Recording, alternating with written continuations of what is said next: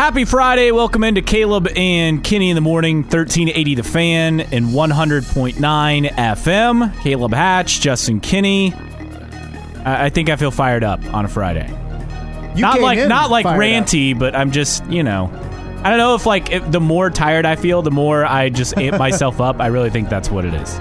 You've uh, you've went on some uh, some tangents more than me this week, Yeah. which yeah. is very rare, but welcoming. Yes. Sometimes, you know, I just I hold in every and then it just It all just releases. comes out. Yeah. And it definitely has this week. 46862 is how you reach us on the text line this morning. 46862 if you're a Bears fan, send us your thoughts our way. Just type in CK first in your question or comment. Coming up on the show today, we'll get to the Bears in headlines. Also, Jonathan Taylor speaks on his Colts return, uh, what he had to say there. Plus, the Big Ten reveals future football scheduling. IU gets no help. Purdue, eh, they get they catch some breaks. Meanwhile, the NFL makes some significant changes to their gambling policy. We'll reveal some of those changes later this hour. Also, in hour number two, the, let's talk about the actual game. Right, all this focus on Jonathan Taylor all week long, and the Colts have a, a big one against the Titans. The division, as it stands, still open. All the teams at two and two. We'll preview that matchup plus Notre Dame and Purdue on the road. Previewing college football. Why I think this is really a make or break game for Purdue's season. And Notre Dame should have no problem with Louisville. And uh, we'll talk with Brett Rump of the Sports Rush, also play by play voice of high school football on 1380 The Fan. Tonight's game of the week, New Haven at East Noble. We'll have kickoff at 7. We'll preview that one. Other area matchups is we get set. In fact, this weekend will be the sectional pairings. So um, next week we'll have that to talk about. And before we leave you, uh, a monkey that was on the loose in Indianapolis has been caught. We'll give you the latest update there. Plus, I don't know if it's a, a fan favorite, but a, a, an, a menu item at a fast food establishment is coming back. We'll get to all that and more. I know people that are, if I know what you're talking about, obsessed with this item. I don't. I wouldn't say I'm obsessed, but I would say that I will probably get one Okay. We'll talk about it because I'm a sucker. at the end of the show. Yeah. So Total uh, sucker here. Y- y- yes. So I, I mean, that's the uh, that's the thing with all that, right? I mean, it, it's like you get it because all the hype, but then you're disappointed, right? I, I- I feel like Yeah. that's how how those things work.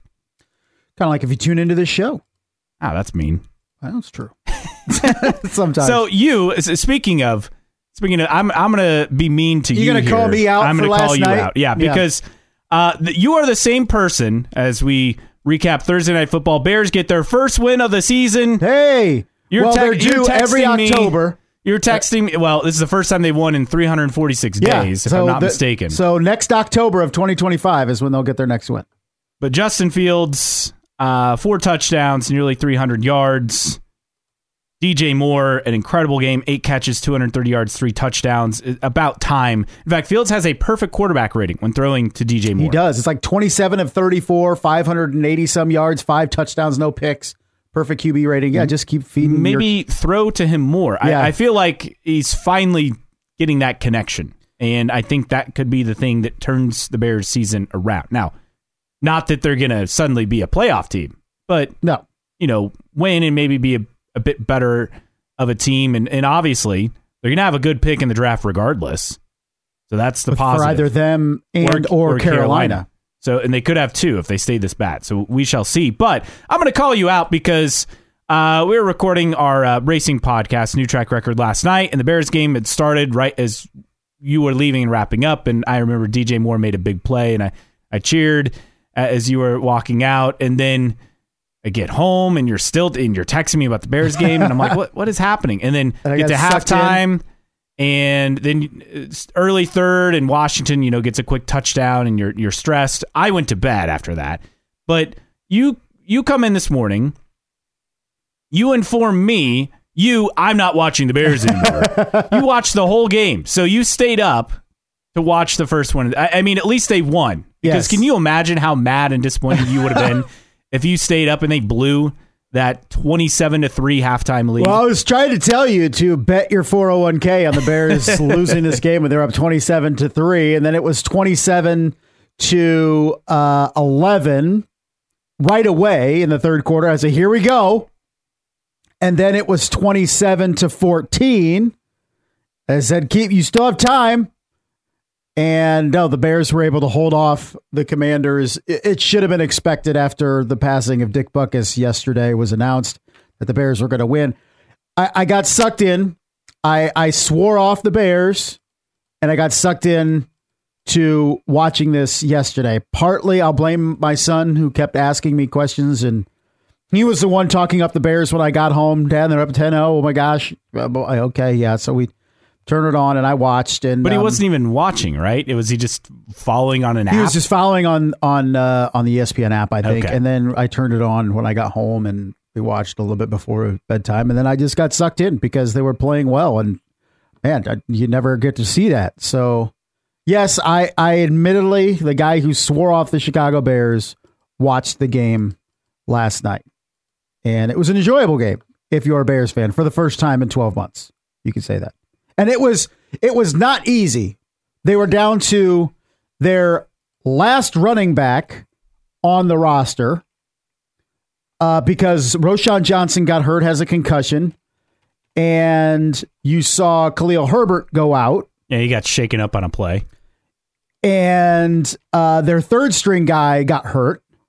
So you were down to your fullback effectively in Khari Blasingame, who ha- only had like two carries in his entire career, five years experience coming into the game, and he was at the very least able to avoid a turnover, which could have turned the game in the second half. The Bears were down to they were down three starting guys in the secondary going into the game and lost guys throughout the game, so they were they were hurting in the secondary as well. But for once, the uh, football gods were looking upon the Chicago Bears last night. Get the win. Justin Fields was good again last night, I will admit. Waited for him to make a mistake in the second half. He never really did. And another really good game for him. So, all the Justin Fields lovers out there can text to say how wrong I am about Justin Fields. um, I'm not there yet, people, but seven of the last eight quarters, he's been pretty darn good. I'll give him that. And having DJ Moore, having a legit wide receiver one where you can throw fades to or just throw it up and a guy that's that's gonna that's gonna be able to fight for it and get it. And particularly that last touchdown last night where Justin Fields took a chance on third and short and threw it out to DJ Moore, who was able to grab it from the defender and run for a touchdown. That's why you have a top wide receiver on your roster. And DJ Moore proved his value last night to the Chicago Bears if people hadn't uh, hadn't already recognized it. So, congratulations to the Bears, the only winless team now left in the NFL. Carolina, Carolina Panthers. We'll see if they can get a win this weekend. And, and you mentioned Dick Butkus passing away at 80 years old. The Bears legend, two-time NFL Defensive Player of the Year, five-time first-team All-Pro, eight-time Pro Bowler uh, one of the all time Bears greats, obviously. So to me, going into this game, I, I, thought there's no way they lose this game. No way. Well, it's the Bears, so anything is is possible. But um, you know, uh, Dick Butkus is one of those players that is known purely for his last name. All you had to say is Butkus. There's very few players like that, and he was as dominant and as physical and as um, fundamentally sound as any linebacker in his day. You watch highlights of him, I told you this yesterday, you see a lot of hits that you would not be able to get away with in today's NFL. But he transcended the position, won in a long line of outstanding linebackers at the position for the Bears.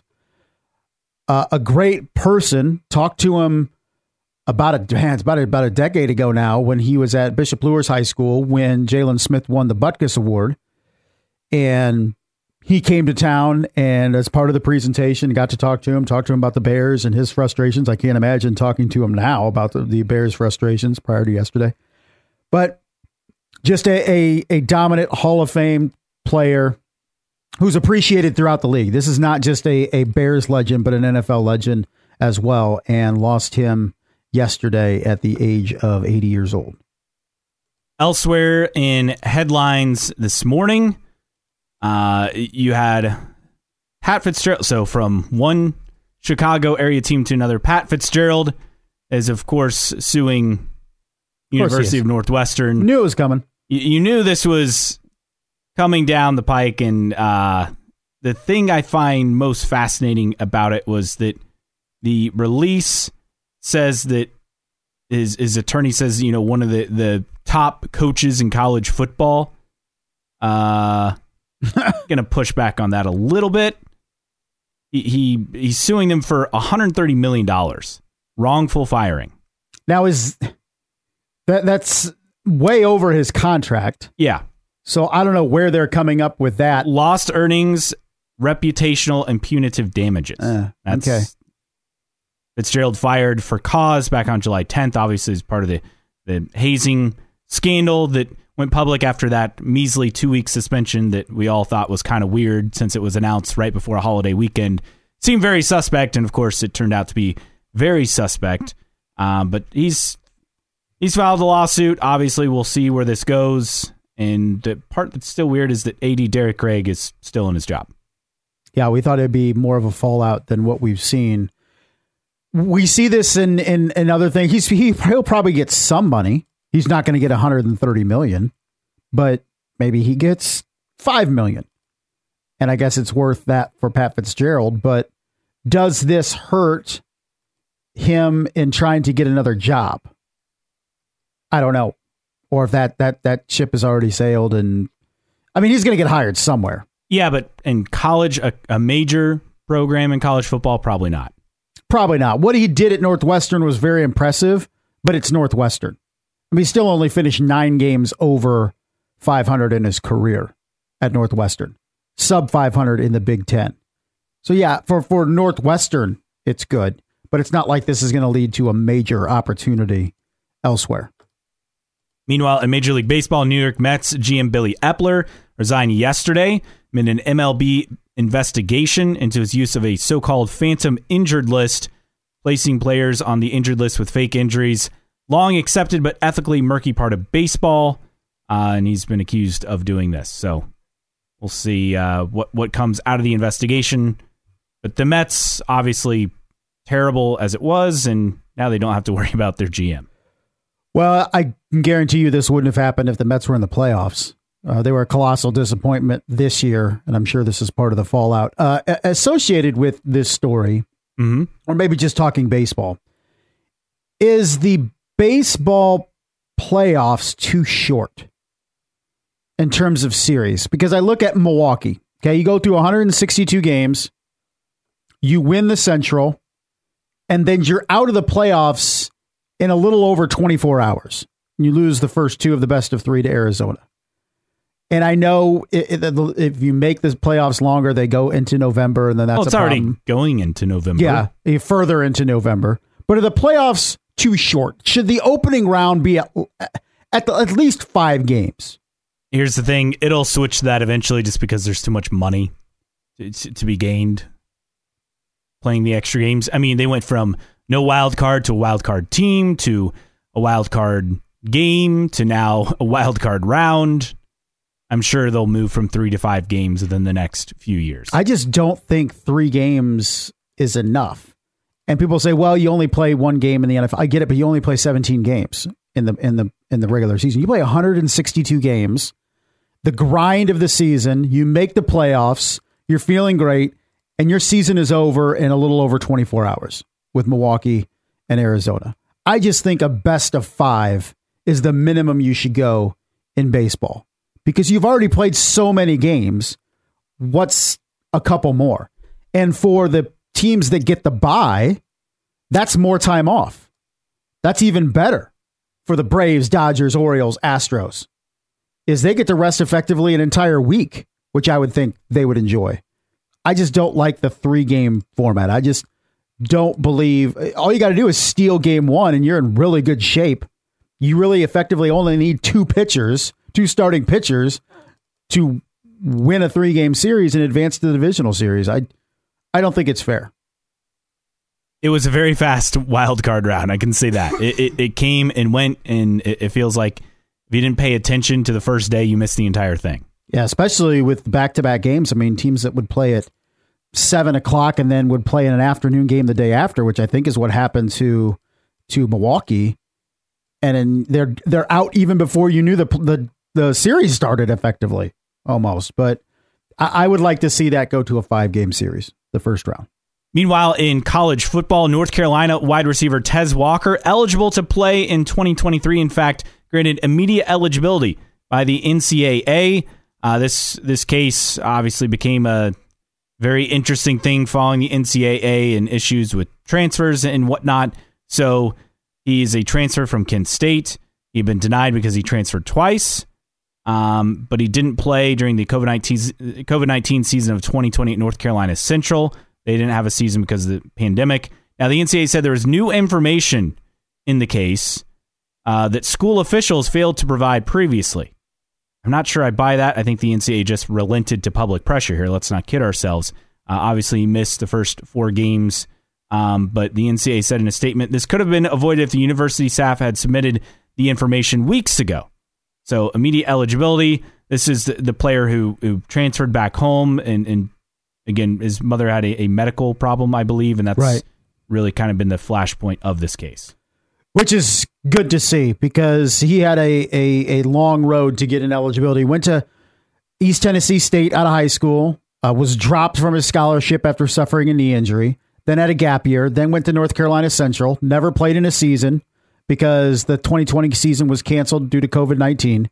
That tra- then he transferred to Kent State, played two years, and then he's transferring to North Carolina. So a lot of this was out of his control, and then him wanting to come home to take home take care of his of his mom was a big deal. So good to see that he's going to be eligible.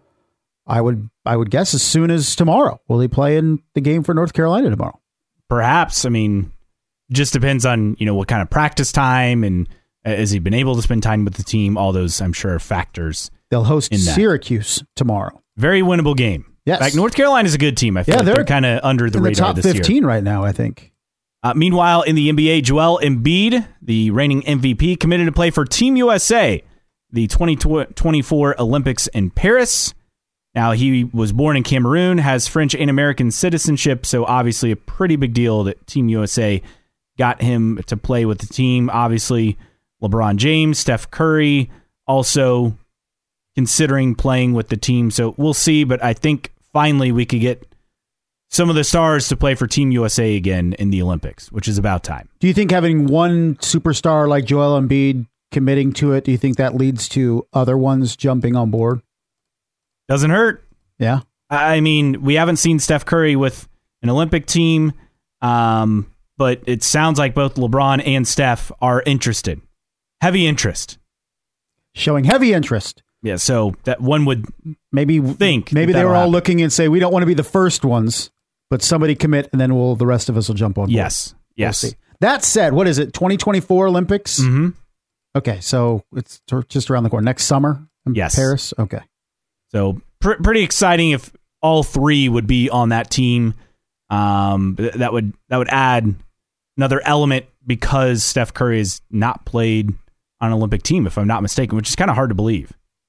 Yeah, and the fact that uh, the USA underperformed at what was it, the FIBA World Championships Yes, or whatever. Well, and that was kind of the really the C team. yeah, it wasn't even the B team for the USA, but still some unfinished business for them. Meanwhile, the Savannah Bananas coming back to Victory Field in Indianapolis as part of their Let's World go. Tour in 2024, June 27th, 28th, and 29th.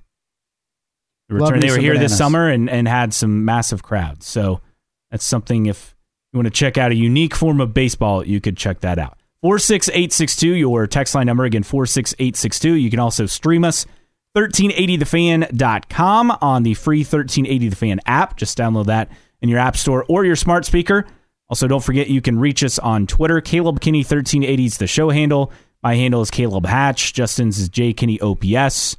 And 1380 The Fan is the station handle. So that is how you get in touch with us. Meanwhile, Jonathan Taylor spoke to the media yesterday on his Colts return. Um, he he had a lot to say, but I think that the key thing that he said was he said, "I'm a Colt right now," which it's factual. Kinda, I mean, it's true, but doesn't it kind of say it all? Uh, saying, like I said, I'm here right now. it really brings home the point of how thrilled he is to, to be there. He also went on to say that it's the media's job to speculate. Uh, the thing that matters is people within these walls, and it doesn't matter if I'm not committed because I'm here. So he's healthy. He also revealed that, which, yeah, one would hope so after all this time that he's fully healthy, kind of a given.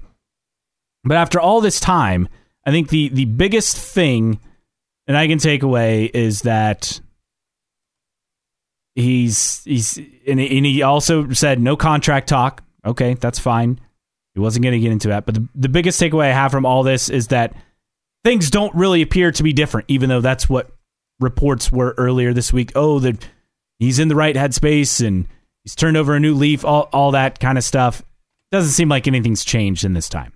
Well, I will give Jonathan Taylor credit yesterday because he did what he possibly could to not be a distraction. He said, I'm not talking about my contract.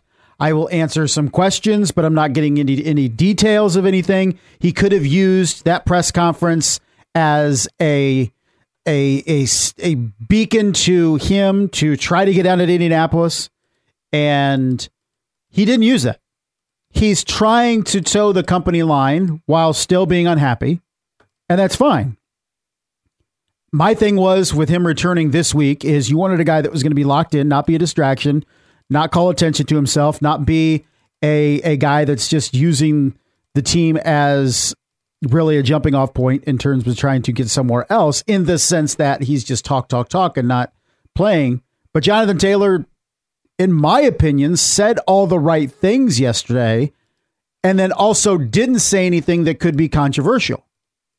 And for that, I give Jonathan Taylor credit.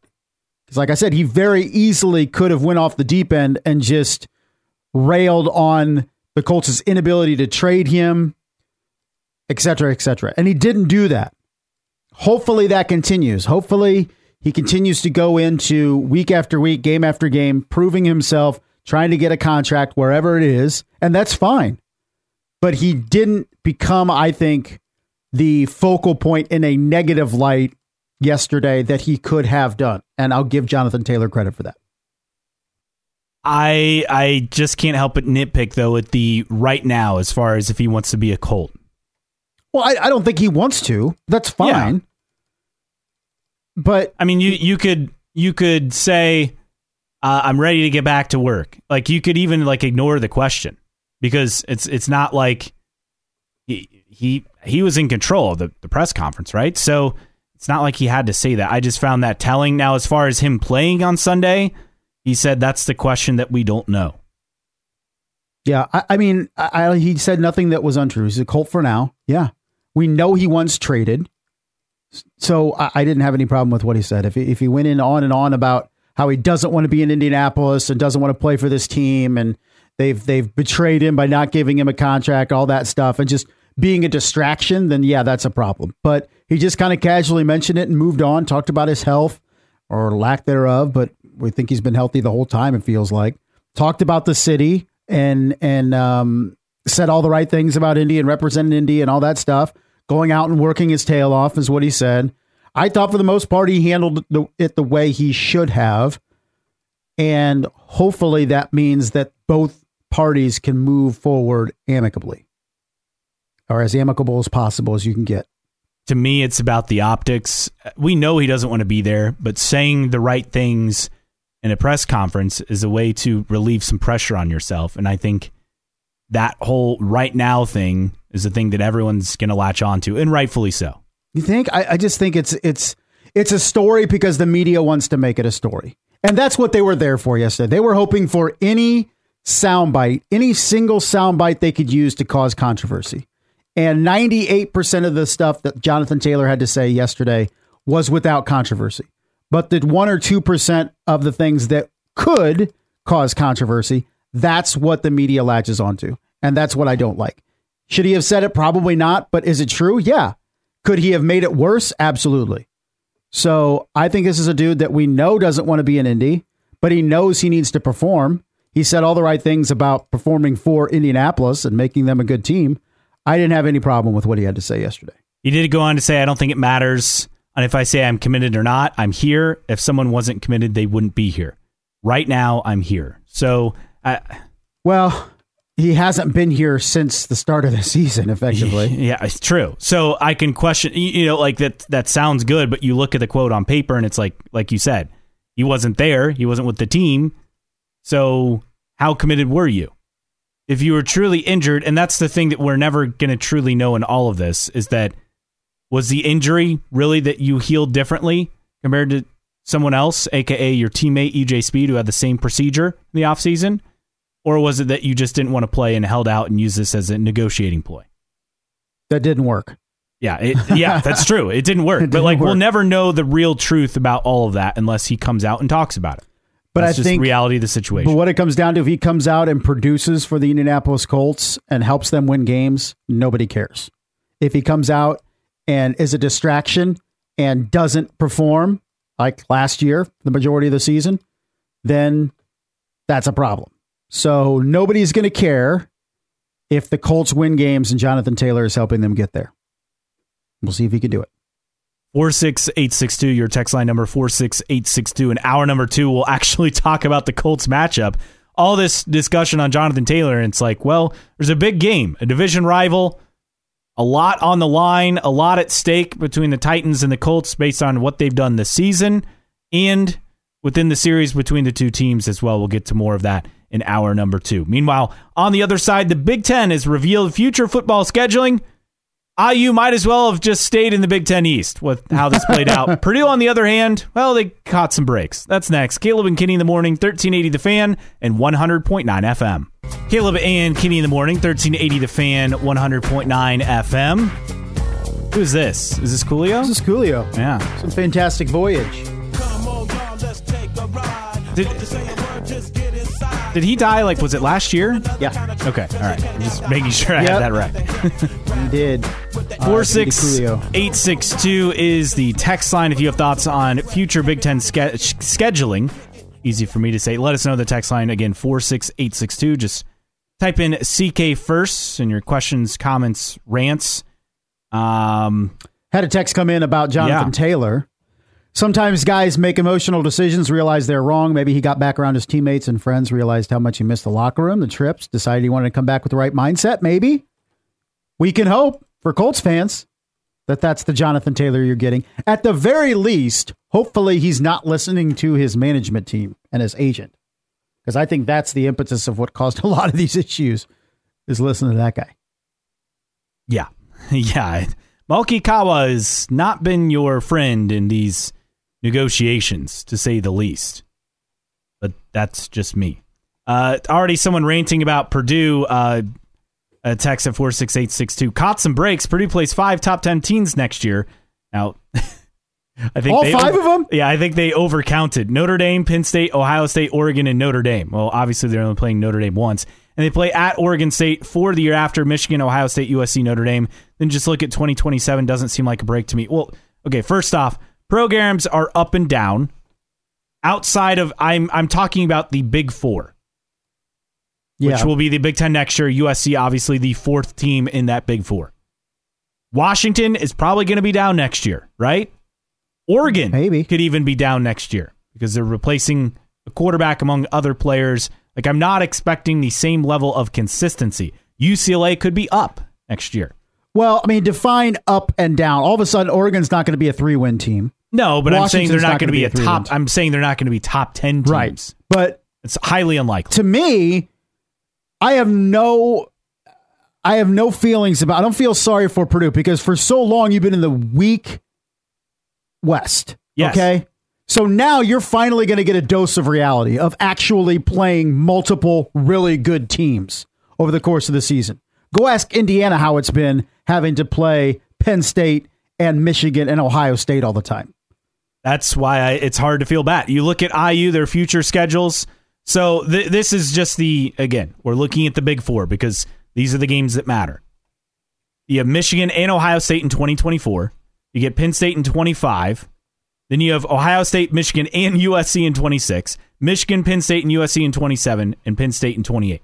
So uh, it's tough. IU's protected rival, obviously Purdue. Purdue has IU, and then also Purdue, Illinois, which a lot of people don't understand. They play for the Tiny Cannon. The schools are 100 miles apart. Ah, the tiny it's- cannon. It's a it's a good rivalry game.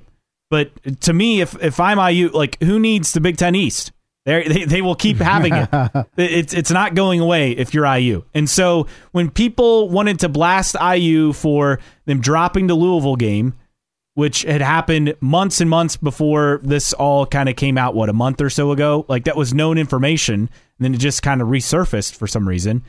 Um, people wanted to to blast IU, and here's the thing: starting next year, if I'm IU, I'm playing an FCS school, a MAC school, and then either a weak Power Five program or another, you know, group of five kind of team every year for my non-conference.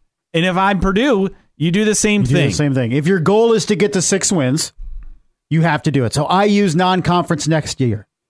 F- Florida International Okay. at well Louisville. Are they done? Yeah, that's that's no longer. That's no longer on there. yeah, so that'll be replaced, I'm sure, by an Uh, and. Charlotte. So they have FIU and Charlotte right Okay, now. two group of five. they schools. could probably add Indiana State to that. exactly. Is probably then 2025. You look at Indiana, Old Dominion, and Indiana State, and then the game that was formerly Louisville. So Old Dominion, did they just move they up? just from F- moved up. Okay. Yes. And then obviously, and Indiana then who State's- was the Indiana State? Indiana State, and who was the third? Uh, well, it was Louisville, so they'll have to Okay. replace that. And then 2026, you look at it Colorado State, Ball State, UConn. Yeah. Okay, so IU's doing what they need to do to try to find three wins in the non conference, if at all possible. That's what the game that Purdue is going to have to play. So I don't want to hear anything from Purdue fans about how difficult it's getting and unfair it is. I don't think anybody's saying unfair, but you got away with playing in the weak ass West for so long that now you're finally going to be thrown into the deep end of the Big Ten that IU's been trying to navigate for a long time, at least since the divisions came out. So you look at Purdue's non conference next year Indiana State, Notre Dame, Oregon State. Oregon State on the road. Yes. That's tough. That's a tough. Like you have one gimme game, obviously Indiana State, and then two really tough teams. And then you look at they have in in, in they don't have. Um, let's see, in, in twenty four. So you look at the, the Big Ten with with the big four teams. They have Ohio State and Penn State. Obviously, I meant, we mentioned Notre Dame as well. Uh, in 25, they have Ohio State, USC, and Michigan. In 26, they have just Penn State. In 27, they have Penn State and Ohio State. And in 28, they have Michigan and USC. Notice how there's what only let's see one year where they have three out of the four where IU has that multiple times. yeah. So they're still benefiting, it seems like. So, I. So- I- I- that's that's my thing here. And, and someone texting in, uh, CK, is it me or do Purdue fans cry about everything? Um, I mean, uh, yeah, I, think here- so. Not all Purdue fans. There's plenty of IU fans that cry. Yes, but on on this football sense, again, I'm not blaming IU for what they're doing with future schedules. And we look, well, we looked at at the Big Ten and with them adding the teams they're adding. You let's talk about USC, Oregon, and Washington, namely, is the depth of the conference is now deeper in terms of the upper end. What's it what it does is it pushes the IU's and Purdue's down. And that's why the end the expansion in the Big 10 and the deletion of the divisions is two terrible things for Purdue football. They've been able to win a division championship as re- recently as last year by not even though not being a good football team. They're not that good. But the schedule would play out and they were just average enough to beat a fair amount of those average teams. They were the best of the average squads last year. But you can't hide anymore in the new Big 10. You can't hide and win a division. It's it's going away partly because the divisions are going away. Partly Purdue's- because the, the the schedule gets innumerably more difficult. Purdue's non-conference schedule in 25 to put it in perspective, all the the crying and complaining. Uh, they have Ball State, UConn, at Notre Dame. That's That's smart. a lot. That's that's a lot easier. You play one Power Five type school slash. You know, Notre Dame. I get it. They're an independent. They're not technically under the Power Five, but they they get grouped into all those teams. Then in 26, Wake Forest, Indiana State, Notre Dame. All right. Don't see any issues Yeah. there. In 27, Notre Dame, then North Carolina, then Miami of Ohio. That could be problematic. You got to play Notre Dame and North Carolina. And then in 28, Western Illinois, Wake Forest, and Notre Dame. So they've also softened up their non con schedules for the most part, and rightfully so. But you look at let, let's even just between this year and and next year. You look at the Big Ten schedule for Purdue. Okay, it's Wisconsin, Illinois, Iowa, Ohio State, Nebraska, Michigan, Minnesota, Northwestern, Indiana. You have to play two big teams in Purdue or Michigan and Ohio State. Five and four is possible. Yeah. Then you look at next year. So let's go through it. Indiana or Illinois, Indiana, Michigan State, Ohio State, Nebraska, Northwestern, Oregon, Penn State, Wisconsin. Uh, You're looking at four and Four- five four or and five five? and four. So it's going one. the wrong direction. Then you look at 2025, which is it's it is murderer's row in my opinion. So you go at Michigan, Minnesota, Northwestern, Illinois, Indiana, Ohio State, Rutgers, USC, Washington. I still have them going five and four. Oh no, I don't. you you have this uh, uh, this opinion of Purdue that's much higher than than I do. They've gotten by by being in the West, and reality is about to set in. I think, but we'll see. But for a long time, not I wouldn't say a long time, but for several years with the divisions, Purdue's been able to skate by. I, I've said it. Purdue is closer to being Indiana than they're cl- than they are even Iowa, in my opinion. Yes. They're closer to being uh, Indiana. It's all about the division they're in. Several texts rolling in on this. Um, IU fans cry because they suck. Purdue fans cry because we're halfway competitive and never bridge the gaps. Okay. Uh, someone else just curious why aren't we considering Oregon and Washington? I think they're better than USC. Yeah, they might be better than USC this year. I think but I'm talking yes. tradition programs. Like I would put Oregon, like when Wisconsin's up, I put Oregon on that same tier with Wisconsin. Yeah. They're in the next best. Same with Washington. Um, same with Iowa when they're good. Uh, Nebraska, if they're ever good again, would be in that tier. Uh, they're not in that that top four. Like they are not one of the. Oregon is not one of the ten biggest brands in college football. Well, I would. Uh, it's close because of Nike. It's it's close, but I don't think they're on the same level as. I mean, he, here's the teams I would put above them. Okay, you obviously have Notre Dame, USC. You have Michigan. You have Ohio Penn State, State. Ohio State. Um, you have Texas. You have Oklahoma. You have Alabama. That's eight. Georgia? Uh, Georgia, and then that tenth they could maybe slot in at ten. I mean, you could argue. a lot- I- I would say Florida or LSU or Miami or Florida State uh, would all be above Oregon as far as the biggest brands. Now, Nike has helped push Tremendous. them up close to that top ten. You, I could, I could buy an argument for tenth, but all those other schools I listed well ahead of them. I think you look at Washington and while what they're doing now is impressive, but they're two years removed from four and eight seasons. So once they lose the Heisman winner Michael Penix Jr. and all depends on if Kalen DeBoer gets a bigger job somewhere too. Although I don't think he should leave. Well, not But- now, no. No, well I know, but now you're going into the Big Ten, so could be innumerable, and you're losing Michael Penix Jr. So it's not like Washington has been a traditional power year in and year out. They were good towards the end of Chris Petersen's uh, reign, but um, what was it? Jimmy Lake after him? Yeah, it was bad. terrible. Um, And that was like the handpicked successor, right? So Right. it was very bad. So Washington isn't that traditional power that USC is, but um, it, it, I guess the point is it, it's soon to become very, very difficult in the Big Ten. Ooh, ooh. Uh, someone texted in, y'all forgot. Uh, no, no, I did. I said Texas and Oklahoma. Yeah. Uh, the- In terms of uh, brands? yeah, Yeah. yeah. They definitely are are in the top ten. If I didn't mention them, I thought I did because I think I said Texas and Oklahoma grouped them You together. did did them together. So Yep. Oregon to me at best is tenth. At best. Uh, CK IU will always be the bottom feeders of Big Ten football. It, the uh, history says yes, they will be, but history also says that Purdue isn't necessarily a, a world beater either in the Big Ten. And unfortunately, with these new schedules, Purdue's ability to compete at the top of the league goes away because you were able to compete in that division because it was a mediocre division. Now everybody's being thrown together. And even if you go a year where you only have three or four Big Ten losses, you're still out of it. because they're taking the top two teams. They're not going by divisions anymore, which has completely changed how this is going to go. Oh, someone mentioned Clemson. Yeah, Clemson would definitely be in the top 10. Um, at least eh, yeah. I don't know if I'm going Clemson yeah. over Oregon. I really don't. I mean, they they'd have to sustain something more in the next couple years to to be that. But Clemson right now, yes, would be in the top ten above Oregon. I I would agree with that based on their recent su- success. But they'd have to continue that.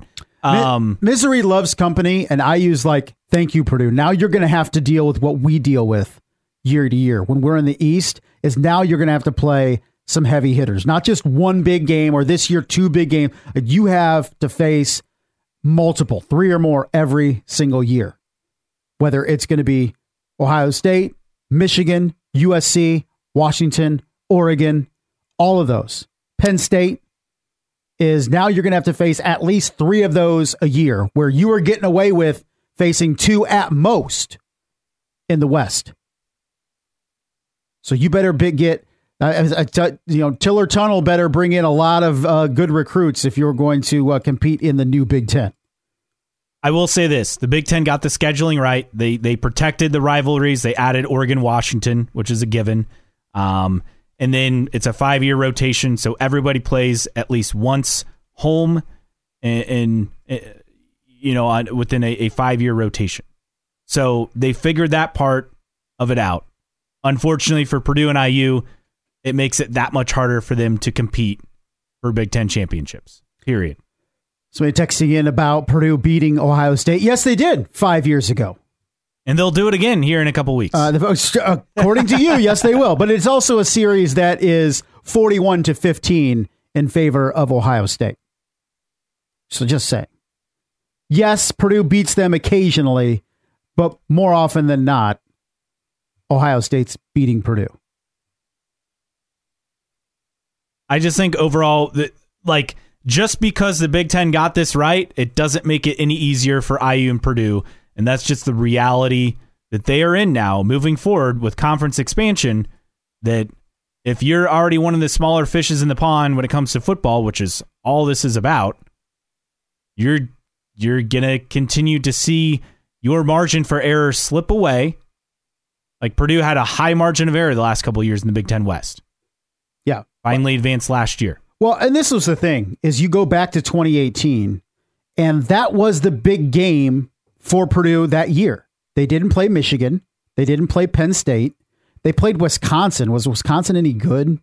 I know they obviously didn't beat Wisconsin. No, they, they lost to him in overtime. Wisconsin was eight and five that year, and so not very good. That was the game for Purdue that year, the toughest game on the regular season schedule in 2018, and it was a huge win. I remember watching that in a bed and breakfast on my 10th wedding anniversary weekend, watching Purdue beat Ohio State. It, it was great to watch.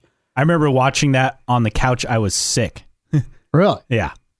I was starting to feel better, but I was sick. But that was the game for Purdue that year. That was their toughest opponent. But let's fast forward to 2024, six years later. Even if you somehow go into Columbus and beat Ohio State next year, you also still have on the schedule in the Big Ten, Oregon, and Penn State. So it's not just one game anymore because you play a cross division game and it's a top opponent, and then you go back to the confines of the mediocre West. You're not doing that anymore if you're Purdue. So even if next year you somehow beat Ohio State at the shoe, you also then have to host Oregon, host Penn State, even go to Wisconsin. You have to go to Oregon State in the non-conference. You host Notre Dame. So this is what I'm saying. Like all now the schedule is not just one big game you have to win, and if you do, you can get to eight wins.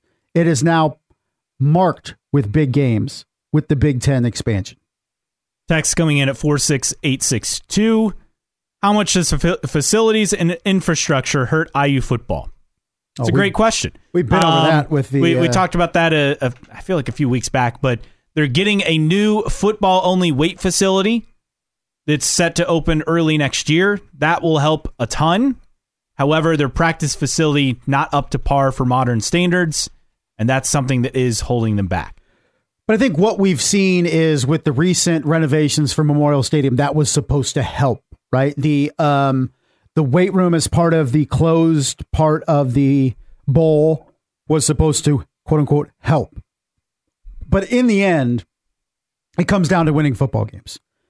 You can do all the flashy stuff you want behind the scenes, and it is going to open some recruits' eyes that maybe otherwise wouldn't be open to it. But in the end, it comes down to winning football games and IU doesn't do it enough. And it's never really done it enough. Lifetime, it's almost 200 games under 500. So IU has a history of not being good in football. And that unfortunately is what they're known for on the on the gridiron throughout, the country, right? How do you change that? I don't know, but it's not like a recent thing. We're not talking Nebraska where they're in a down stretch right now, but traditionally they've been good. We're not talking Colorado where they've been bad, but traditionally, or at least back in the 80s, 90s, they were good. IU has never been good except for a season here or there.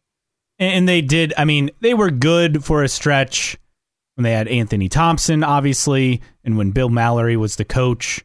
But that was really the only golden era. Yes, they made a Rose Bowl in, in what, 68, but that's that's been the But the Bill- gist of their success. I mean, Bill Mallory is is talked about like he's Bill Belichick. The guy went under 500 at IU. he was 69 and 77. In the Big Ten, he was 39 and 65.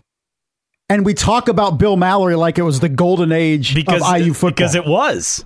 Uh, But, but that's that, that's how bad IU football is. And when you go, man, the days of Bill Mallory were just something different. And He he was not. I mean, they went to six bowl games and only won two of them. Finished in the in the top twenty five one year under Bill Mallory. Yet he's talked about like he was the he's he's he's Knute Rockne or something. is but that's that's the expectations of IU football. Is oh my gosh, if we just had Bill Mallory, he was mediocre at best. Uh, someone texting in CK should have original Big Ten teams in one half and the Misfits in the other. Here, here's my proposal: you have two divisions. One are all the teams from the Pac-12. The other is all the teams that were in the Big Ten before this expansion. You drop Maryland and Rutgers, so you have 12. And then you have two divisions, and then the two division winners play each other, and then the winner from each side plays each other. There you go. It'll never happen. No, they're not dropping. They're not dropping the Northeast teams because they still value that market considerably. But I, I don't hate the idea. I, at the very least, it should be geography if they would have divisions. I'm surprised they aren't going with divisions because just an 18 team conference is just kind of weird. But um, that's what it's going to be starting next year. Just just overall looking at it, IU is going to continue to struggle, and Purdue is about to start struggling because the schedules get more and more difficult. But I agree with you in the sense that they're going to have to dumb down their non-conference to get to six wins some years. It's not as desperate as IU is, but I do think Purdue is going to have to look at that non-conference schedule a little bit differently. Obviously you can't make changes to next year, but that Notre Dame series, that get changed moving forward, we shall see something to keep an eye on. Coming up on the other side, the NFL makes significant changes to their gambling policy. Uh, could this be something in, in in line with what the NCAA has done uh, and what they're looking at? So we'll take a look behind the numbers here and what they're proposing and why it's a much better deal than what they had before. That's next. Caleb and Kenny in the morning, 1380 The Fan and 100.9 FM. A lot of texts coming in about our spirited discussion on the Big Ten future like scheduling. Uh, a few others. You guys just said it yourself. IU's never been good, so why do you keep talking about them? Because people text in about IU people text in football. about IU football. Yeah, that's the thing. Like people, it gets a reaction.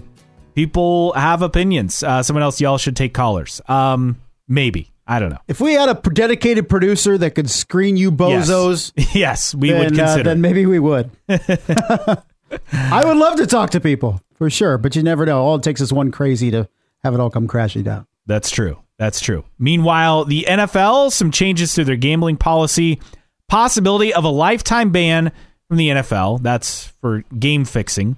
Obviously, As that makes a, makes a lot of sense. Uh, reductions in penalties for betting on other sports. The first would be two games without pay. The second, six games without pay. The third, suspended without pay for one year. And this this comes after the NCAA's uh, mentioned that they're reviewing their gambling policy as well. So, um, this is probably the right move here. And and these changes, I think, will go a long way. I think the NFL realized they kind of got to look at, at how things are done. Um, some of the other obvious things that they're they're working on: indefinite suspension for betting on NFL football, minimum of a year or minimum of two years if player bets on an NFL team involving or NFL game involving its team, actual or attempted game fixing, permanent ban, inside information and tipping, indefinite suspension, minimum of a year. Then the third party or proxy betting, indefinite suspension, minimum of one year. And then I went into the betting on other than NFL football um, penalties. Seems fair. I, I think an adjustment was needed. Very much needed and laid out clearly, which Yes. I think is the most important. That that's the that's the important thing, and that's what the NCAA is working on doing right now. Yes. Um, do you so real quick? Yeah. Uh, Girl Scout cookies. What's your go-to? Ooh, ooh, Thin Mints, uh, Samoas, and is, is that that's like the coconut and chocolate, right? Uh huh. and then also the like peanut butter Yeah, yeah. patties are also. What's weird is they're called different things depending on the region. Oh, So I think those are also called like tagalongs, I believe. Okay. Yeah, yeah. Um, Uh, those are Thin my Mints go-to. in the freezer. yes, Clutch. Yes, that is Clutch. the best. But they are discontinuing Raspberry Rally. That was the new one from like a year or two ago. Yes, introduced last year as a sister cookie to the iconic Thin Mints. No Raspberry Rallies this year. So if you are a fan of those, you're going to have to uh, find another cookie. That's not really a, a big deal to me. Um, but it is interesting. Girl Scout cookie season comes around, and one of the other program directors in, in the building, his daughter's always selling cookies, and he's got a sign up sheet outside his office and everything. And so we stock up. Yes, the price going up this year, six dollars. Wow, be five. Yeah, it's been five for a long time. The Yeah. the other ones that are good, the s'mores, those yes, are really good. Are really good. The I shortbread about ones those. too. But Mhm. yeah, the s'mores ones are clutch for sure. But uh, I try not to stock up too much because I will eat every single cookie. Did you try the toast yay? what are those? It's like the they're French new. toast yeah, ones. yeah, they're they're newer. They're pretty good. And then trefoils. I like trefoils as well. What are the trefoils? Shortbread. Oh, okay. Yeah, they have like the Girl Scout logo Oh, okay. on them. Yeah, yeah. So yeah, they have different names depending on where the bakery's located. So like peanut butter patties or tagalongs, caramel delights or Samoas, and then Do-si-dos or peanut butter sandwich. See, there you go. But I, uh, I don't think I tried the advent the Adventurefuls. Also, I've, I don't think I've ever seen caramel chocolate chip. I don't think I've ever seen that. me neither. But that's on the Nobody website. can say no to a Girl Scout trying to sell Girl Scout cookies. So stock up while you can. Uh, someone with a thought on the sports gambling, and then we'll move on to hour number two. Technology made it so easy for anyone to bet from almost anywhere. These leagues are just keeping up with the times. At some point, you're going to have a major fix at, in a major sport. At some point. Well, at some point again. Again, yes, the NBA. Uh, but you're, the, the NFL at least has, has laid out clear cut rules and punishments. The NBA's had several. I mean, the, the, the Fort Wayne Pistons were accused of throwing a, a game seven in the NBA Finals in the 50s. Obviously, you had the official, um, Tim Donaghy, right? Yep. Um, and then you go back to Major League Baseball. They've had their own scandals with that. Oh, the Uh, Black Sox. Black Sox is the obvious one in 1919. Um, but yes, at some point we'll have something happen again. In, in, in modern day. Coming up on the other side, hour number two, the Colts and Titans.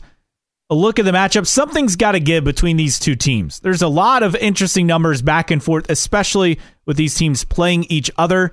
Titans getting some players back. The Colts obviously could get Jonathan Taylor back. We'll take a look at the matchup by the numbers on the other side. Caleb and Kenny in the morning, 1380 The Fan and 100.9 FM. Hour number two here on a Friday. Caleb and Kenny in the morning, 1380 The Fan and 100.9 FM. Caleb Hatch, Justin Kinney, thanks for being with us. A lot to dive into this hour. A preview of Colts Titans enough. Jonathan Taylor talk. We'll preview the game coming up here shortly. Plus, Notre Dame and Purdue on the road, previewing their matchups in college football this weekend. And Brett Rump will give us a preview of high school football week number eight, New Haven at East Noble, our 1380 The Fan game of the week. Pregame at 6 with the Parkview Sports Medicine Tailgate pregame show. Kickoff at 7 from East Noble. Brett Rump on the call. He'll join us around 8.30. And before we leave you on a Friday, not one but two fun stories. Momo the monkey has been caught in Indianapolis. Give you the details there. And a fan favorite is coming back in the fast food arena. Mm, can't wait. Um, had a text during the break. CK 1979 Holiday Bowl. Your Indiana Hoosiers were champs. Yes, they were under Lee Corso. I think they beat BYU in that game. That's actually um, a big win. Like the Holiday Bowl used to mean a lot. Well, it bowl games in general anymore. used to mean yes. a lot. But since then, since 1979, that is what 44 years. Mm-hmm. IU has won two bowl games. I was gonna say I was gonna say two or three. Both of them under Bill Mallory. The you know and you think of, all football. the bowl games that they've been to in the last you know 10 to 15 years which is actually quite a bit right hasn't been like five or six uh yeah so since 2015 they've been in four. Oh wow so including 300 tom I, allen i think about all the bowl games even going back to bill lynch and they lost a heartbreaker against oklahoma state um you have the infamous uh, kick was good game against Rutger. Uh, this would have been what the Pinstripe Bowl 2015. That was Duke. They played. Oh, that was Duke. Okay. Yep. Um, I just it's easy to think all the bad moments for IU coming against Rutger because that's usually true. Um, you have you have the close the comeback by Utah. Yeah, the clo- yeah that was a, a, a late loss there, and that yep. was played at what Levi's Stadium, but it wasn't the Holiday Bowl, right? It was, it was the Foster Farms Foster, Bowl. Okay, that's what I thought. And then, of course, the Gator Bowl. Yep, where Tennessee. IU should have won the game. Lost by what? One. Yeah, it was a brutal ending, brutal second half, really. And then they were close in 2020 with Ole Miss. Yep, for another that. winnable game. so it's not dominated by routes, but yes, since that 1979 Holiday Bowl victory, the uh, Indiana Hoosiers have only won two bowl games. You, you, I know a lot of people like to focus on Notre Dame and their bowl losing streak. They've obviously won several since then, but they haven't won a, a quote unquote major bowl game since what, like 88 or 89 or something like that. Maybe no, 92, I think, was the last time. 92 uh, Orange yeah. Bowl, is that right? Yeah, the Orange Bowl. Um, and they played in, you know, several big bowl games since then. 0 and 2 in the college football playoff, 0 for in the BCS. So yeah, you could tear tear tear apart uh, Notre Dame in that respect too. For sure. 46862, your text line number 46862. Coming up on Sunday, the Colts host division rival Tennessee. Obviously, a lot changes if Jonathan Taylor plays in this game, but that's not the focus here. Let's focus on the series because there are a lot of weird stats that I, I was able to dig up the Titans have won five straight, including four in a row at Lucas Oil Stadium. But the Titans this year 0 2 on the road, the Colts 0 2 at home. The Colts have actually lost six straight at home. Their last win at home was last year, October 16th, against the Jaguars. So the Colts have almost gone a full year without winning a home game. Not quite Bears level bad of going nearly a full calendar year of winning a game, but it's been a bit. And Derrick Henry against the Colts He's gone over 100 yards six of his last seven. The one game he didn't, he had like 68 yards, and it was revealed the next day he suffered a broken foot. So I think he gets a pass on that one. And they get a couple of offensive linemen back as well. Peter Skoronski, the, the rookie, comes back from a concussion. And then Nicholas Petit uh, Frere uh, comes back from his gambling suspension, mm-hmm. which I believe was shortened, right? Because wasn't it supposed to be six and now it's yeah, four? Now it's four which with, we talked about last hour, the NFL changing their their gambling uh, policy. Find that fascinating. Another 50-50 game for the Colts in the NFL where the margin, especially for a team like the Colts, is already razor thin.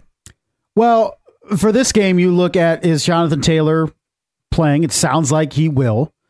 Uh, Tennessee coming off that dominant win over the Bengals mm-hmm. last week. Derrick Henry, a couple touchdowns, had a pass reception for a score as well. His first 100 plus yard rushing game of the season last week. Can Tennessee continue to run the football? And you look at Ryan Tannehill, can he continue to not turn the ball over? Yeah, Tannehill is interesting because in Tennessee's wins this year, he's completed 77.5% of his passes, 486 yards, two touchdowns, one pick. The Titans' losses this year, 49%, 302 yards, no touchdowns, three picks. Now, his career against the Colts, though, he's 6 and 1. It's been really, really good 67%, 183 passing yards per game, 12 touchdowns, only four interceptions again in seven games against the Colts in his career. It feels like every week we have a. And, and sorry, as the Titans yes. quarterback. That's the clarifier. We we it seems like every week we have another uh, goal for Anthony Richardson to achieve. It's almost like we continue to move the goalposts in terms of how he performs and if it's a success or failure. This week, you look at a quarterback that comes in leading a team that's lost seven straight games at home, has lost five straight games to Tennessee, and you're saying, okay, is Anthony Richardson good enough to end those streaks and play well at home and get the Colts to a divisional win? And I imagine if he does not do that, if he plays mediocre at best, we'll have some texters on Monday morning talking about the ineffectiveness of Anthony Richardson. But it's tough to judge him game by game. We kind of have to judge him on the whole. He had three total touchdowns last week in that loss to the Rams. Played really well. Also was beat up again. Didn't leave the game at least. So what do we get from Anthony Richardson this week? We talk about consistency with the Indianapolis Colts in general. We want to see consistency with Anthony Richardson. If he's able to put another good game together, preventing turnovers, not turning the ball over, and and multiple touchdowns like he had last week against the Rams, you feel pretty good, win or lose out of this game. But how much is this team uh, buoyed by having Jonathan Taylor back in the lineup? Does he make as big of an impact as some people want to think he will, including Jonathan Taylor himself? I think if he plays, I think he makes a huge impact because I think it frees up Anthony Richardson. One, you don't feel like it, he has to be as much of a factor in the running game because lanes will open up for Taylor that also will open up for Richardson more naturally. And then also, I think it helps his completion percentage because the Colts have a, a home run hitter in the backfield. So Richardson is completing nearly 57% of his passes so far this season. He's been up and down in games this year. Uh, 65% his debut was great a 60% in game two, but again, limited snap wise, but was off to a really, really good start. Last week, terrible first half, great second half, 44%, 11 to 25. So it's been a mixed bag, but I really think what we'll see is that it will help him be more confident. If Jonathan Taylor's back there, it will also help open up the passing game that much more. And I think that's what Anthony Richardson needs. And I think that will help make the throws easier, therefore improving the completion percentage. Because again, the thing everyone harped on, and rightfully so, was that he came into the NFL completing 54% of his passes. And that was a problem. And so far, he's slightly above that. He is a rookie. We're not talking like a lot of throws here 72 on the season, but you want to see that number trend up. And I think that will help with that number having a, a, guy who can do a lot more as a running back, not just in the the rushing game, that's a given, but also in the help out in the passing game. I think he can make a big difference if he comes in, but I think it also still comes down to that offensive front. That offensive front can block. If it plays effective, then the Colts will have a good chance of moving the ball with Jonathan Taylor in the backfield. If they don't, then they're going to have a lot of problems. And people will put that on Jonathan Taylor, but not necessarily fair. That offensive line has to perform. And you look at defensively, you've lost Dallis Flowers for the season. I think looking at that secondary this year, this week may not be the week when that secondary gets tested, but you like to see that young, young defensive back group play well. Because It'll get tested the following week though against the Jags. Yes. But you look at that secondary and the importance of being able to get stops and prevent big plays. And there's going to be a lot of responsibility on a lot of young dudes for the foreseeable future in that defensive backfield. And Tennessee isn't that team that's going to strike deep a lot. But if you can't stop the t- Titans from doing it, then you're definitely not slowing down other teams like the Jags. And you, we talked about the Titans getting some guys back on offensive line. Meanwhile, for defensive line for the Colts, probably not going to have Kwity Paye on the defensive line. So the pass rush uh, is is going to be hurt. So we'll see how that plays out. We'll see. Can't so, wait. I mean, and the worst part is Denico Autry, former Colt, is just tearing it up in Tennessee. You're a Colts fan, I mean, it's it's got to stay. Well, yeah, and you got Stephon Gilmore in Dallas that you that you traded, and it worked out for Dallas because they needed to replace an All Pro back there. Uh, so it's worked out for other teams, but you look at the Colts and what their deficiencies are, and that secondary is significant in terms of the issues. 46862, the text line number 46862. Ultimately, for me, this this comes down to how I f- felt about the game last week, and that was if Anthony Richardson played last week, I thought they were going to lose. Um, yep. If Gardner Minshew played last week, I thought they'd have a chance to win. Uh, this week, it's it's similar. If Jonathan Taylor plays and is truly ready to go this week, I think they should win. If he doesn't play, I, I don't feel very confident. And, and, the biggest thing to me is can the Colts, as you mentioned, can they avoid the slow starts? We thought that was a Frank Reich team problem, but that seems to be just a Colts franchise problem. It does, right? I mean, that was the the bugaboo on Frank Reich is how does he get this team to play better earlier? And it just seems to be the same issues uh, with Shane Steichen, at least so far. The Colts are just good enough to beat a fair amount of teams in the NFL but they're also not good enough or or average enough to lose to pretty much anybody in the NFL. So every game seems like a pickup for the yes. Colts, doesn't it? It's really hard. Like outside of to me the Houston games that they should win and the Carolina game that they should win, every other game feels up in the air. Like I, I look through the schedule in Cincinnati we thought would be good. Well, that that even feels like a pick 'em now.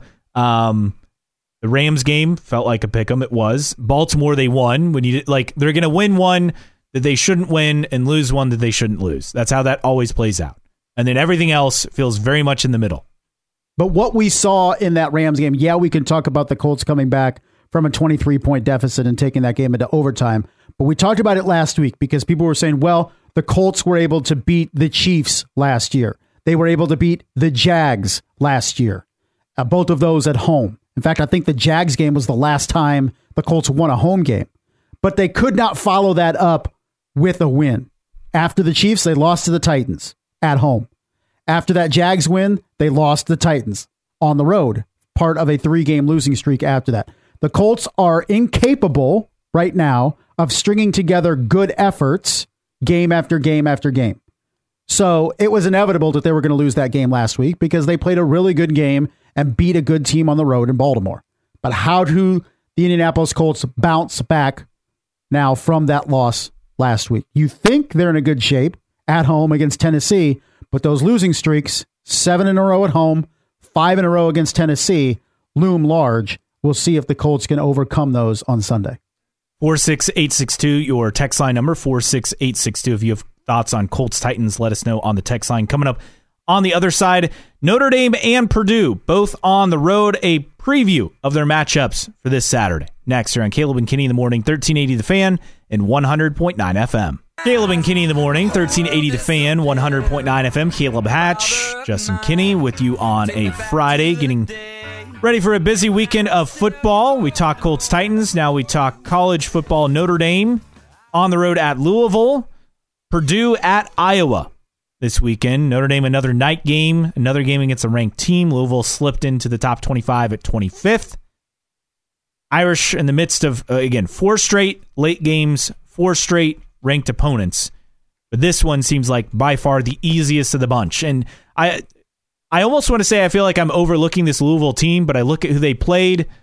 They don't really have a whole lot going for them offensively. They've not had a strong schedule. Their only notable win was NC State, which Notre Dame took care of on the road earlier in the season. Is it weird that I have like a quiet confidence for Notre Dame in this one? No, I think you made a great point earlier this week. I don't know if it was on air or off air, but Louisville is basically ranked just because they're undefeated. Ah, yes. I they're, think that was off air. They're not a top 25 team. They're ranked because they're, they're 5 and 0. Yep. And they haven't played anybody. Let's be real. So, um, for me, when you look at this matchup, is Notre Dame should win this game handily. If Louisville can come out and get off to a fast start, which it has, it has outscored its opponents 34 to nothing in the first quarter this season. If Louisville can do that again, then maybe they can hang around with Notre Dame.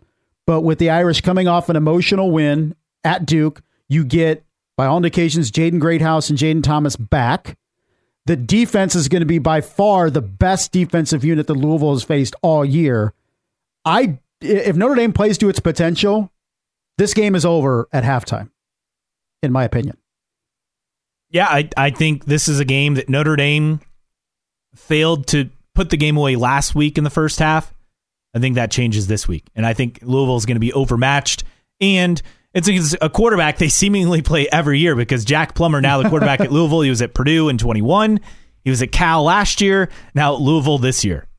Go figure. Yeah, he'll get another shot at Notre Dame. But you look at the the murderers row that that Louisville has played: Georgia Tech, Murray State, Indiana, a bad Boston College team. The only win that's noticeable is NC State going to Raleigh and getting a win. That's that's a solid win, but it it still doesn't move the needle in terms of me looking at Louisville as a big threat for Notre Dame. Well, in an NC State program that their transfer quarterback Brennan Armstrong, who came into this year with a lot of hype, was benched.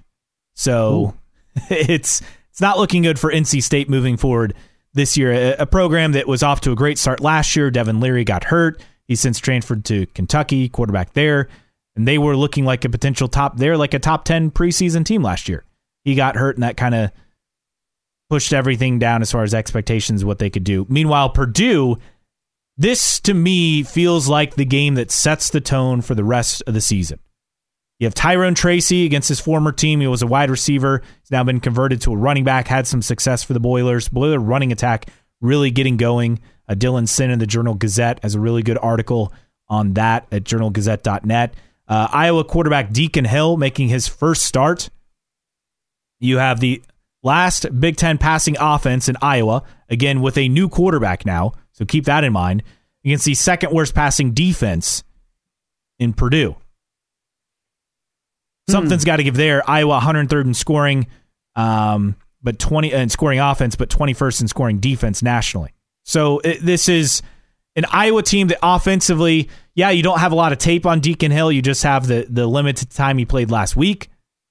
But you have a guy making his first start, probably going to be nervous early. Purdue's got to find a way to jump up and get a lead to start, and they can have the chance to pull off the road win. You know, one thing that helped Purdue last year in winning the West was winning Big Ten road games.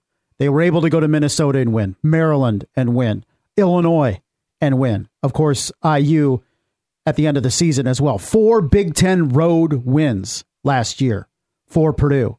Their only game this year so far on the road. They won in Blacksburg, but this is their first road Big Ten game.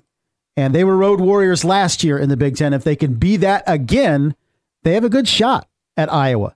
And what, what do you say? What's the magic number? Is it is it 25? If Purdue can score 25 points? Well, that's the magic number for Iowa. Iowa. Iowa can't reach 25 points. So you look at this and say, what's the magic number for Purdue? If they score 25 points, they should win at Iowa. I, I'd say if I'm Purdue, if I I'd go one, I'd say 24. You feel pretty safe. If you Iowa three, can't score points. If you get three touchdowns in this game, you feel confident if you're yes. Purdue. Now the the only concern, Purdue's passing defense is terrible, as we mentioned. So if this somehow turns into an offensive explosion game because you have a terrible passing offense against a terrible passing defense, I mean something's going to give there. It's not going to both be terrible, right? So Purdue's got to find a way to do something there. And again, first career start for Deacon Hill at Iowa. You went from a, a, a transfer who's what a fifth year, very experienced, had a lot of success at Michigan, to now a, a guy who's an unknown, and that's the wild card in this matchup. It The- either favors Purdue or because you don't know enough, there's not enough tape, it hurts Purdue. Well, it's a crucial stretch for Purdue now with these next four games. With they have a bye week in the middle of them, but you look at the next three, uh, three of the next four are on the road, and you have Ohio State at home. So you're looking at Iowa, Ohio State at Ross-Ade, at Nebraska, at Michigan. If you can find a way to win two of those games, you feel pretty good about getting to bowl eligibility. If somehow you can win three of those games, and be and and like a Caleb thinks that Purdue can knock off Ohio State next week, then you're feeling really good if you're Purdue. But if you can go into Iowa St- City and steal a dub, and you were able to do that on four different opportunities last year on the road in the Big Ten, then it would be a good win for the Boilermakers tomorrow. 46862, your text line number 46862. Remember, you're needing Peacock if you want to watch Yes. the Purdue game tomorrow. Yes, don't forget. And next week. Peacock this week, Peacock next week. Three straight Peacock games for the Boilers. And I can't, I think there'll be more too by the end of the season. At least one more for Purdue. Coming up next, let's shift to high school football. New Haven at East Noble, our 1380 The Fan Game of the Week. Brett Rump will join us uh, of the Sports Rush from 4 to 6, also our play by play voice for high school sports. Uh, will join us to preview that one and other key area matchups as we, as we inch closer to sectionals. High school, hard to believe it's already gone that fast. We'll talk with Brett next. Caleb and Kenny in the morning, 1380 The Fan and 100.9 FM. Friday edition of Caleb and Kenny in the morning here on 1380 The Fan and 100.9 FM. We previewed Colts Titans. We previewed college football with Purdue at Iowa, Notre Dame at Louisville this weekend. Time to take a look at what's happening Friday Night Lights action. And Brett Rump joins us on the guest line, set to call it all tonight. New Haven and East Noble, our 1380 The Fan game of the week. Morning, Brett. Good morning. Does this mean we get CYO previews in the next segment? we may. We're just going to keep going down the list. Let's see if we have time. I'm going to leave that to Justin. Um, and, and maybe get in touch with uh, uh, our buddy Blitz uh, to to go and check out CYO. Uh, but this week it's a- it's a good one. So East Noble and New Haven, a tough matchup for both these teams. What's going to kind of be the, the key thing here? Because it's a East Noble program feels like they've kind of bounced back after a bit of a slower start. Yeah, I think uh, when you look at this matchup, statistically, it looks like a dead heat. It's just an absolute uh, pleasure to be going up to Kendallville and being part of that atmosphere East Noble tonight, where they'll be playing for perhaps the championship in the NE8. New Haven comes in unbeaten. East Noble just one conference loss. And East Noble got a really impressive 35 to nothing win last week on the road at Columbia City to set up this game.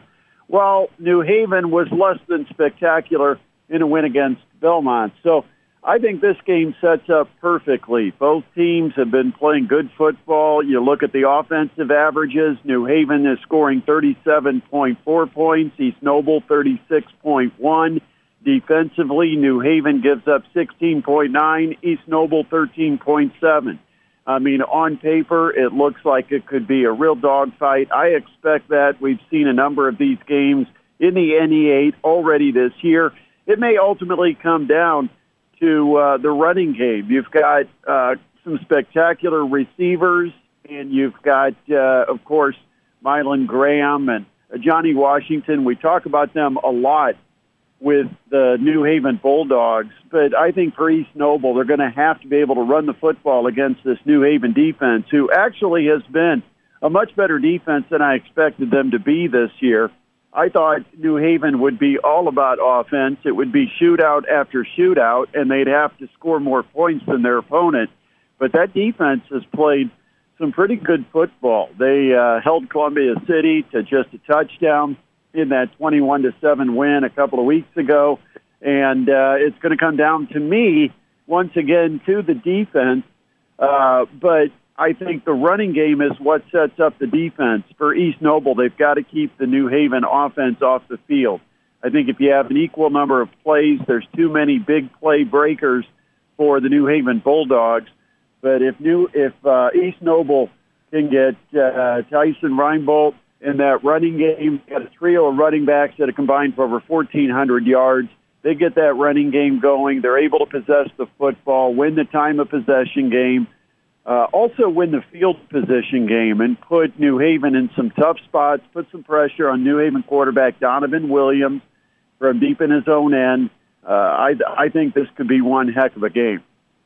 Brett, staying in the NE8, another big one. We, we look at Columbia City, and traditionally this second half of the schedule is put up or shut up for them. Last year they put up in winning the uh, NE8 and, and breezing through the regular season. The last two weeks we've seen Columbia City struggle, particularly last week in that shutout loss at home to East Noble, battled New Haven hard in week six before falling. Now they have to go to Leo and the Lions have looked pretty good since that loss to New Haven a couple weeks ago, allowing just seven points over the last three weeks combined. Can Columbia City get back on the winning track, or is this another challenge out of reach of the Eagles going to Leo? Isn't it funny how Leo has played the season almost in the shadows of some of the other teams in their own conference, and yet, you know, they're just a, a couple of extra points away, perhaps, from being a team that's unbeaten. Uh, they're that good, and you know they shouldn't be in the shadow of anyone. Uh, you know they've they've played some great football, and for Columbia City, it's been a rough couple of weeks, like you mentioned. For years, we had the same history with Columbia City. They get out, run the table through five games, and then maybe not even win any of the remaining four. And uh, you, you know, for Columbia City, we're right back into that where they've lost two winter, two weeks in a row, and now they've got a really tough road trip into Leo. I think for Columbia City, the tough thing is this: as this program matures under Brett Fox, is to be a little more steady Eddie and never believe you're as good as you may think you are, and never believe you're as bad as maybe a score reflects. That's what they have to overcome right now because they got beat 35 to nothing to East Noble and that can creep into the heads of guys that are 15, 16, 17 years old, and they can start to lose their confidence. What they've got to understand is on any given day, it could be the other team's night. Maybe it wasn't your night that night. They've got to be able to bounce back, do what they do well, find a way to get the ball to Stratton Fuller, let him make plays, uh, establish the run, win the game of physicality. I just think that overall, Leo is better than Columbia City. I think Leo is going to win this game and uh, and maintain pace in the NE8. Brett, looking over at the SAC, maybe not a marquee game on the schedule, but wanted to ask you about Snyder and Bishop Dwenger. Dwenger loses that game last week to Bishop Luers in overtime. Snyder rolls over uh, Northrop last week. When we look at the opportunities for Dwenger, we've seen them knock off Homestead. They were close against Luers. They battled Carroll for the better part of three quarters. They knocked off Northside. Uh, it's it's a it's a tough team, but I don't know if they have what it takes to be one of the elite teams in the SAC. But can they put a scare into Snyder tonight? You know, it's interesting. This game would have been a matchup or prelude of a Class 5A sectional, perhaps. But now, with Bishop Dwenger dropping into 4A, you have a three-team sectional in 5A. And so for Bishop Dwenger, I think this is just about a good challenge. Try to win the game. But ultimately, what they need to do is they need to start stepping up their game and preparing for what's ahead in the postseason. They're going into a Class 4A sectional where most of the toughest opponents are probably going to be a couple of the NE8 schools, and uh, and so they have to kind of perfect their game over these last couple of weeks. I don't know if if Bishop Dwenger is good enough to knock off Snyder. I think Snyder's size, experience, and they balance. I think Bishop Dwenger and where Dwenger's always had an advantage over opponents, and that's the physicality and the line of scrimmage. But uh, but I, I think for Bishop Dwenger, what they've really got to focus on is uh, what are the things that we need to perfect in our execution so that we're playing our best football in two weeks. It may not be about getting a win, and if they get a win, great. Uh, but if you're Bishop Dwenger, I think what you want to leave with is the fact that we played good, solid football, didn't make mistakes that hurt ourselves, executed the things we wanted to execute, were fundamental defensively, had defensive discipline as far as being in our gaps, You have to do that against Snyder uh, when they run that counter play or they run off tackle. You've got to maintain discipline. You've got to contain. And so if Bishop Dwenger plays that way, I think Bishop Dwenger leaves the field feeling like it's a victory because it's a step toward the ultimate goal they've got right now, which is postseason. Uh, they they moved down to 4A. It may give them a better chance to win, but they've also got to prove that that was the right move for Bishop Dwenger was to move into 4A because they did have to uh, petition the IHSAA to get that move to happen. So um, I, I think Snyder's better team. I think uh, uh, Uriah Buchanan is is probably uh, the best running back in the SAC, and I think he'll prove it against a pretty good running team in Bishop Dwenger, who has found a little bit of their passing game of late. And that's another one of those steps for Bishop Dwenger in prepping for – the postseason is they've got to show some balance offensively. They've struggled kind of throughout the season to really establish any type of passing game or passing game consistency. Uh, I think they're going to want to at least throw the ball some. They've got the big tight end. They've got uh, Minix on the outside. They've got to find ways to create space for those guys and be able to get them the football, provide the protection. But uh, but I think for Bishop Dwenger, it may not be about a win or a loss tonight. It may be about let's execute our best potential game and see where where the cards fall. I, I still think Snyder's going to end up winning the game, though. Brett Rump joins us previewing week eight of area high school football, just a couple of weeks away from sectional play beginning. One of the other intriguing matchups uh, is Wayne at Northside. First to 40 wins this one. I mean, we expect a ton of offense in this matchup. Yeah, I would expect both teams uh, are going to light up the scoreboard. I think, uh, you know, North Side is probably still trying to develop the offense and kind of complete the offensive playbook with Bronte Johnston, a quarterback. Of course, they put him into that position uh, then he ended up missing a week, and now he's back. And I think it takes a little time to kind of settle in with exactly what you want to do and how you can build your offense around your quarterback strengths. And Tate Johnson has plenty of strengths. Um, you know, for Wayne, we've talked about it all year. They've got multiple playmakers. They don't rely on one guy. Um, you know, I think Northside may have a slight advantage in this one. But again, I think it's going to be one of those where you'd be more likely to take the over than the under. Brett, before we let you go, I want to ask you about the, the hot topic in the area this week about the SAC. Everybody wanted non conference matchups. They got them this year. Now, some people are salty that Bishop Luers can win at least a share of the SAC without playing Carroll or Snyder this season.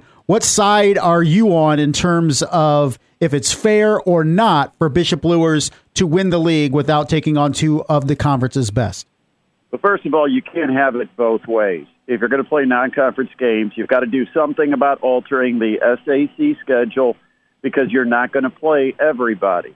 That's just the facts. And I think overall, playing non-conference games is good for the conference. And so, in in my mind, that trumps any discrepancies you may have as far as what the difficulty of schedule might be for a particular team. Yes, Bishop Luers does get a break.